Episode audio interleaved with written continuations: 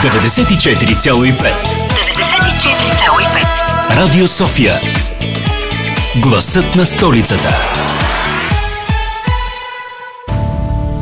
Радио София. Здравейте, ленивки! Здравейте, пингвинчета! Здравейте, делфинчета! Този епизод на Ние децата ще е специален, защото ще си позволим да помързелуваме. Да си мързелуваме ли? Тогава аз ще си легна в студиото и няма да ме чуете през цялото време. Ей, чакай малко! Има време за мързелуване, има и време за забавление. А събота сутрин е второто, така че слушайте внимателно, защото избухваме с пети епизод на Ние децата точно сега. Радио София. Анджи, Ади, вижте какво открих докато идвах насам. Каква е тази странна бутилка?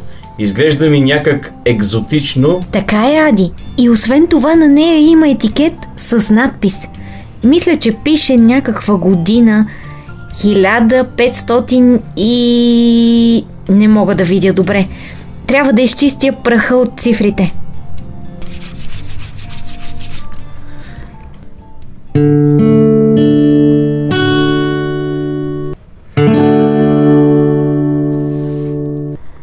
Здравейте, господари! Аз съм джинът от бутилката и ще ви изпълня три желания. О, но вие сте деца? Ами да, това сме ние, децата. О, не. Сега сигурно ще ми искате разни играчки, залагалки. Не, не, не, ние сме пораснали деца и за това ще обмислим сериозно желанията си. Добре, но да знаете, нямате право на желание, което да казва искам още едно желание. Не мога да се живявам от мъртвите и не мога да накарам някого да се влюби. Това е то. Сега, пожелавайте, защото нямам цял век на разположение. А, всъщност имам, имам цяла вечност на разположение, но не обичам да ми губят времето. Момичета, елате насам, за да направим съвещание. А какво е това съвещание? Това е да си поговорим тайно от Джина и да обсъдим ситуацията. А, ясно. Еми защо не казахте просто да си поговорим тайно? Както и да е. Ние сме трима. Джина каза, че ще ни изпълни три желания. Значи за всеки от нас има по едно. Супер! Аз вече съм готова с моето. И аз съм готова. Ами добре тогава. Значи нямахме нужда от съвещание. Джин, готови сме с нашите желания. Аз съм първа, аз съм първа. Пожелавам си да съм кралица в прекрасна приказна страна. Там да е винаги слънчево, да растат нечувани цветя в прекрасни цветове. В тази страна всички хора да са деца и да са приятели с животните. Всички да могат да летят и да се спускат по дъгата. Освен животните, които познаваме, там да има също и еднорози, които могат да говорят и понита в ярки цветове. Аз да живея в огромно цвете, което нощем се затваря и сънищата ми да стават реалност. Твоето желание е заповед за мен. Еха, прекрасно е! Аз мога да летя! О, тук наистина е чудесно! Елате да се спуснем по дъгата! А, колко е великолепно! И така, кой ще е със следващото желание? Аз, аз си пожелавам да имам огромен надуваем замък, в който да скачам до насита. Твоето желание е заповед за мен.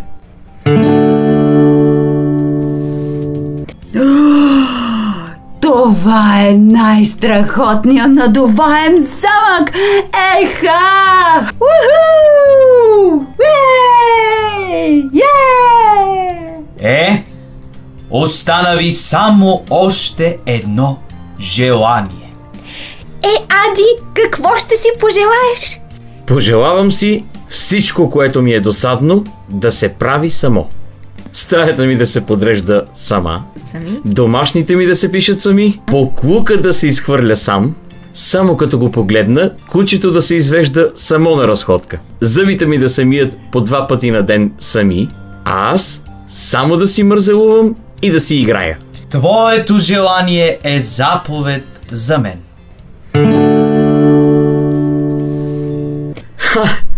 Леглото ми е оправено, мръсните ми дрехи са в пералнята, чистите в гардероба. Домашните ми са написани, а за мен остава само да си легна на дивана и да си мързелувам. Ех, живот!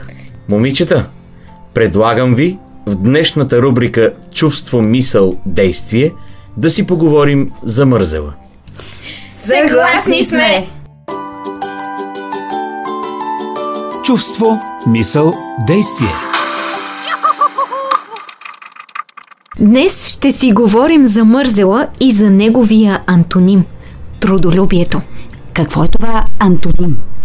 Това е дума, която е противоположна по значение на дадената. Например, антоним на суша е вода, на високо е ниско, на топло – студено. Всъщност, мързелът не е точно действие, а по-скоро бездействие. Мързел или леност е състояние, в което изпитваме нежелание за извършване на дейност и желание за отдаване на почивка и отмора. Когато това е извън времето за отдих, има негативен смисъл. Особено ако това е отношението на човек към нещата около него. И когато отсъства всякакво желание за труд, независимо, че човек е физически способен да работи. Понякога мързелът може да е признак за депресия и представлява нежеланието на човек да се бори и да преодолява трудностите. Нека чуем какво мислят децата за мързела. Те понякога мързилите да правиш нещо. Не, Ай, добре, какво най-много обичаш да работиш? да пея. Ти, ти те понякога мързилите нещо. Да си оправям стаята. А какво правиш с най-голямо желание? Да седя на дивана и да гледам телевизия. Да си оправям нещата за другия ден. Особено за училище. И какво правиш, когато те мързи? Как се преборваш с мързела? Просто се стягам и го правя. за съжаление. А те ни са помагали ти за това? Да, доста. Когато те мързи, какво правиш, за да спре да те мързи? Играя по-бързо. Оплаквам се. да, оплаквам се. Те кога те мързи най-често? Когато баща ми ме кара да си оправя леглото. И как се справяш с този мързел? Ми просто си оправям леглото. А понякога хубаво ли е да го мързи човек? Да си мързелува? Когато си изморен, цял ден си на крака и седнеш на дивана. Когато няма нищо за правене. Когато няма нищо да прави. Февруари. Февруари най-много мързелуваш? Коледа. Тогава а, баба ти е сготвила хубава манджа, която трябва да се изяде. Вместо да ядеш пица, ядеш бан, манджата на баба ти. Да, ядеш баница, баница с късмети и гледаш телевизия, защото у баба ти нямаш какво да правиш. И обичам баницата на баба. След като чухме тази прекрасна анкета на децата, нека чуем и мнението на детския психолог Доника Боримечкова. Какво представлява всъщност мързела? А, мързелът е доста общо понятие. Като цяло в професията, с която аз се занимавам, мързела може да се разгледа като симптом на отлагане и на желание да се отложат а, действия, които не искаме да свършим. Как можем да се преборим с мързела? За съжаление, единственият начин да се преборим с мързела е вътрешна собствена мотивация, както за възрастни, така и за деца. А как? А това е нещо, което доста трудно се постига. Да чуем как децата си представят мързела. Нещо, което не искаш да направиш. А, ако трябва да си го представиш като, примерно, някакво същество, как изглежда? Грозно нещо. Зелено или сиво.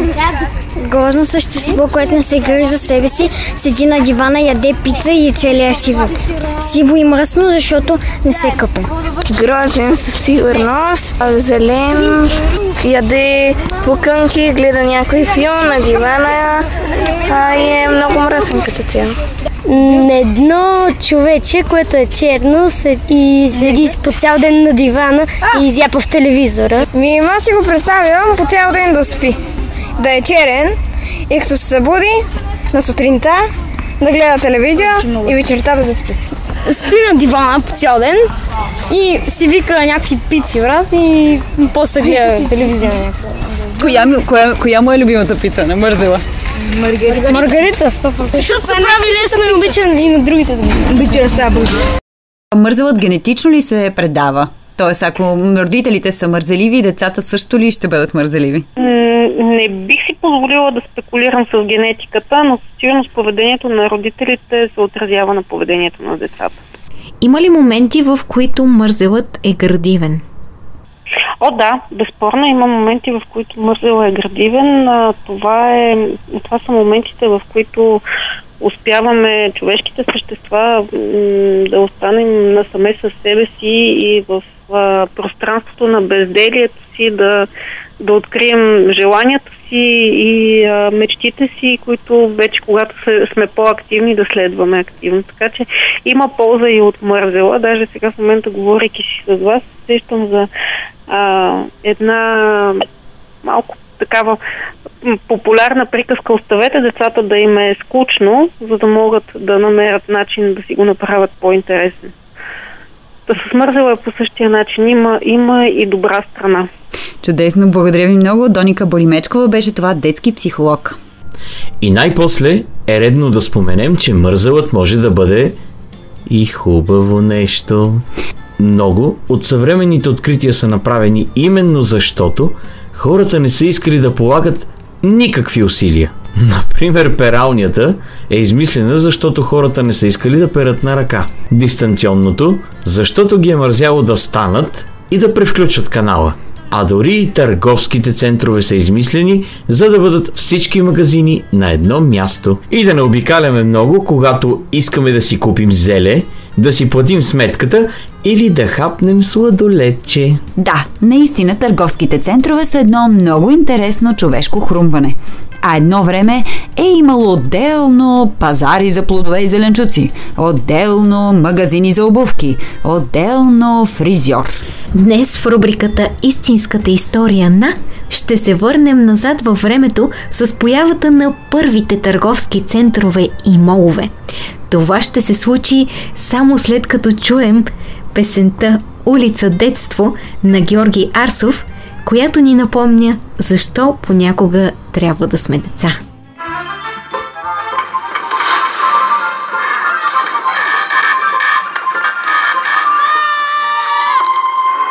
Истинската история на Моловете.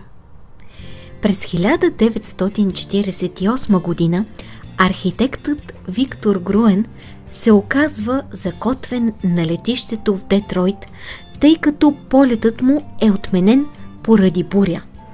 Поради силен вятър и гработевици, полет 56-128 от Детройт до Нью Йорк се отменя за утре в 17 часа. Вместо да си губи времето и да мързелува, Виктор Груен решава да разгледа града.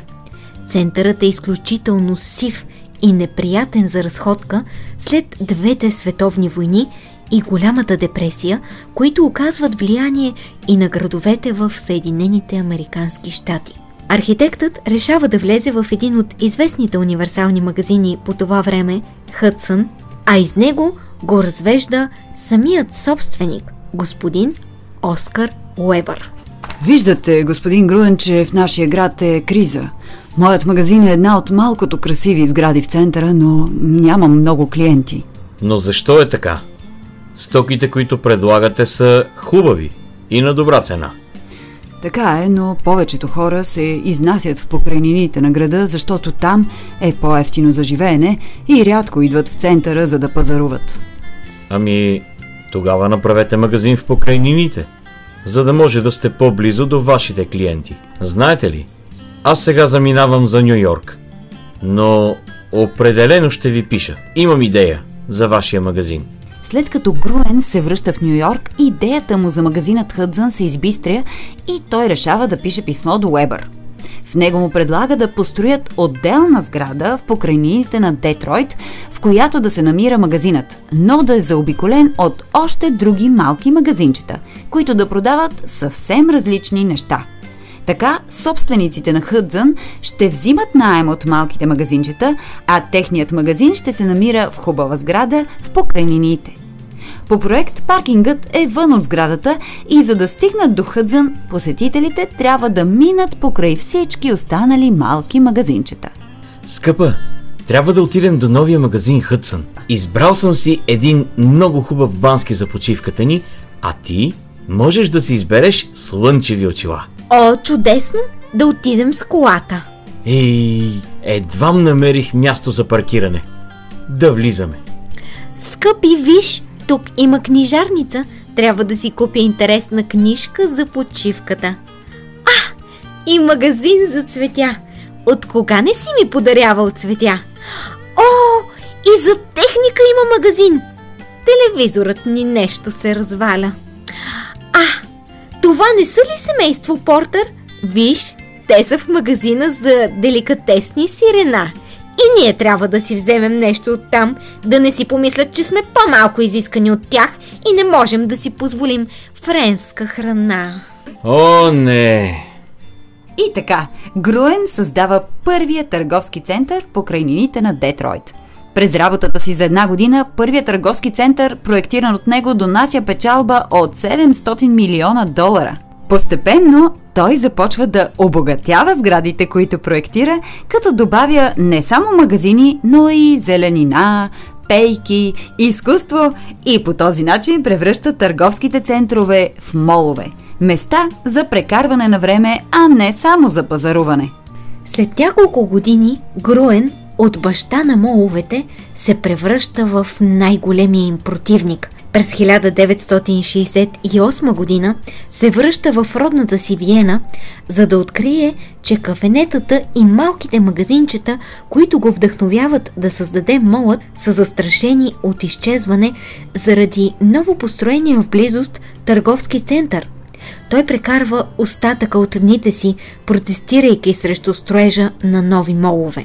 Спреете строежите! Спреете строежите! Това са гигантски машини за пазаруване. Грозни морета от паркинги. Не разбирате ли? Моловете са обежище на мързела. Върнете обратно малките магазинчета и кафенетата. О, не! Какво направих? Какво създадох? Господине, аз съм сержант Брюфенгоден. Моля, махнете се от строежа. Може да пострадате. Но вие не разбирате, аз, аз създадох моловете, а това, това, това не е за добро. Да, да, вярвам ви, господине, аз пък написах малка нощна музичка. Хайде, хайде сега, прибирайте се вкъщи тук. Не е място за човек на вашата възраст. И така, и до днес моловете продължават да съществуват и да се строят нови и нови. А на техният баща, Виктор Груен, е кръстен ефектът Груен. С този термин се обяснява чувството на дезориентация и объркване, което клиентите получават заради сложната подредба на елементите на сградата. Не знам за моловете, обаче дивана си е истинско човешко откритие. И понеже ние с Мими и Анчи си мързелуваме и се наслаждаваме на изпълнените от Джина желания, днес в светът на приказките с историята на мързеливия картоф ще ви отведе актьорът и музикант Георги Арсов.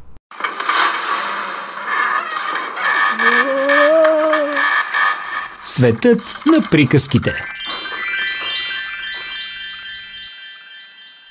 Мързеливият картоф. Текст Джори Джон. Илюстрации Пит Осволд. Аз съм картоф. Не съм малък картоф, като брат ми. Нито сладък картоф, като майка ми. Нито пък намачкан картоф, като чичо ми. Стю. Аз съм картоф, който обича да се излежава на дивана пред телевизора. О, да, така е.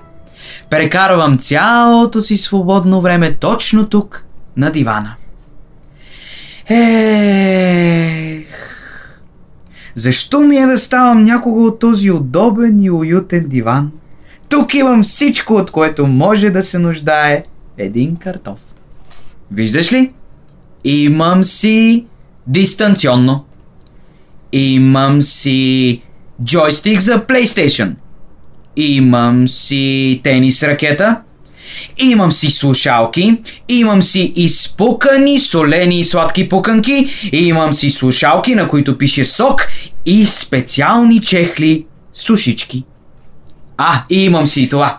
Виж, едно копче, което задейства един уред, който ми носи нещо за хапване, винаги когато поискам. Бам! Е, какво ще кажеш? И не се налага да се помръдвам дори на сантиметър. Много по-лесно, отколкото да ходя до кухнята. Ако най-важното нещо в живота е винаги да ти бъде удобно, мисля, че аз се справям с това доста добре. Ех... Но почакай! Има и още. Не съм ти показал най-хубавата част от цялото ми омурдодуване. Виж какво има точно срещу мен. Огледай го добре. Доста впечатляващо, нали? Това е едно истинско море от светещи екрани, което се простира от едната стена до другата. Какво щастие! Какво блаженство! Тези екрани показват любимите ми сериали. Картофчетата от Медисън Авеню. Теория за големия чипс. Бягство от котлона. Дрън, дрън, дрън, дрън, дрън, дрън. На тези екрани играя компютърни игри. А на този специален екран имам жива връзка с най-печения картоф на света. Моя най-добър приятел. Така прекарвам времето с приятелите си. Много по-лесно, отколкото да се опитваме да се срещнем някъде, както са правили картофите едно време. Няма спор. Здрасти, друже! Да, от този диван мога да управлявам всичко в живота си. През цялото време само с няколко потупвания и кликвания. Не е зле, нали? Ех, това се казва живот. Или поне така смятах. До онзи ден. Случи се нещо странно. На вратата се почука. Беше доставка за мен. На външната камера видях. И фиу! Дойде. Беше най-новият ми уред. Видеокамера, благодарение на която щях да гледам как реагирам на любимите си сериали. Трябваше само да я включа в контакта и моята стая не. Моето царство щеше да е съвършено. Но изведнъж... Бзззз! Всичко потъна в мрак. Внимавай! Какво става? Упс, ох, ауч! Трес!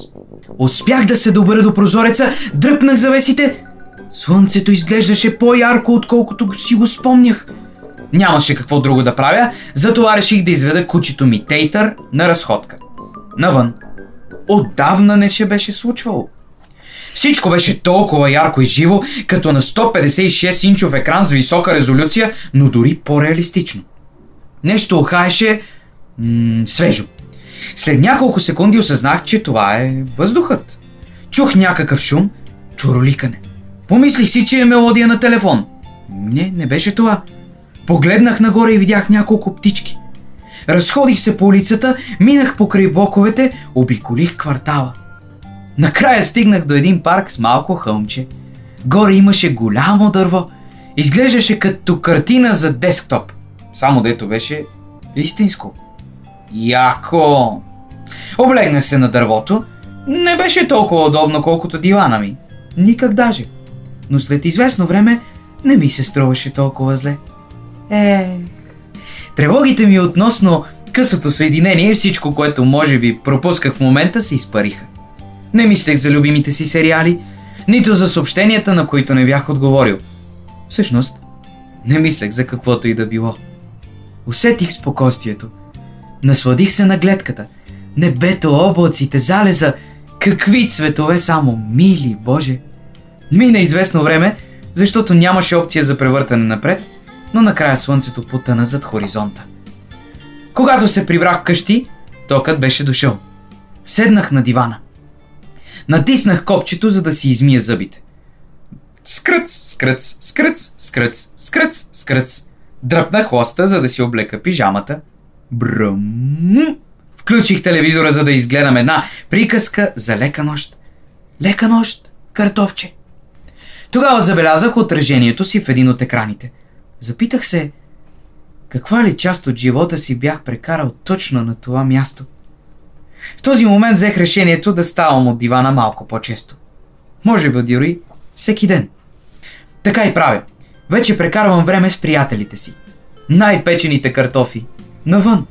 Започнахме да караме колела. И да ходим на излети, и да плуваме, и да се крием, и да се търсим. Понякога хапваме заедно и играем на столни игри. Друг път си говорим по цял ден. Или просто гледаме облаците. Не си правим големи планове. Изчакваме да видим какво ще се случи. И това ме кара да се питам. Ами ако не винаги е нужно да ми е толкова удобно. Ами ако съм по-щастлив, когато в живота ми има баланс между всичките ми устройства и света навън. Защото се оказва, че не съм само картоф, който обича да се излежава на дивана пред телевизора. Аз съм забавен картоф. Аз съм умен картоф. Аз съм грижовен картоф. Аз съм картофът на компанията. Аз съм картоф, който обича да седи на хълма и да се любува на залеза. Да, навън има един голям и необятен свят. И аз искам да съм част от него. Наживо. Но не ме разбирайте погрешно.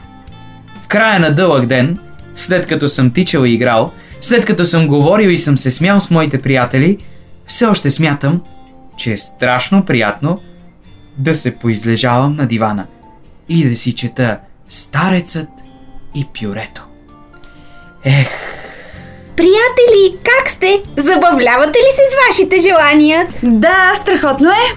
Аз си изкачам постоянно в надуваемия замък. Да, и на мен ми е много хубаво. Лежа си по цял ден и си играя с моите приятели. А, добре. И на мен ми е много добре така. Живея си тук в цветето, спускам си се по дъгата. Само, че тези еднорози малко започват да ми досаждат с техните постоянни радостни възгласи. Ха-ха-ха-ха-ха! А и ми писна да си говоря с животните. Те мислят само за храна и за сън. Около мен няма никакви възрастни. Имам нужда от сериозен разговор. Имам нужда някой да ми се скара, да ми каже да си напиша домашните. А и повярвайте ми, да спиш в цвете е ужасно. То постоянно излъчва сладка миризма, от която вече ми втръсна.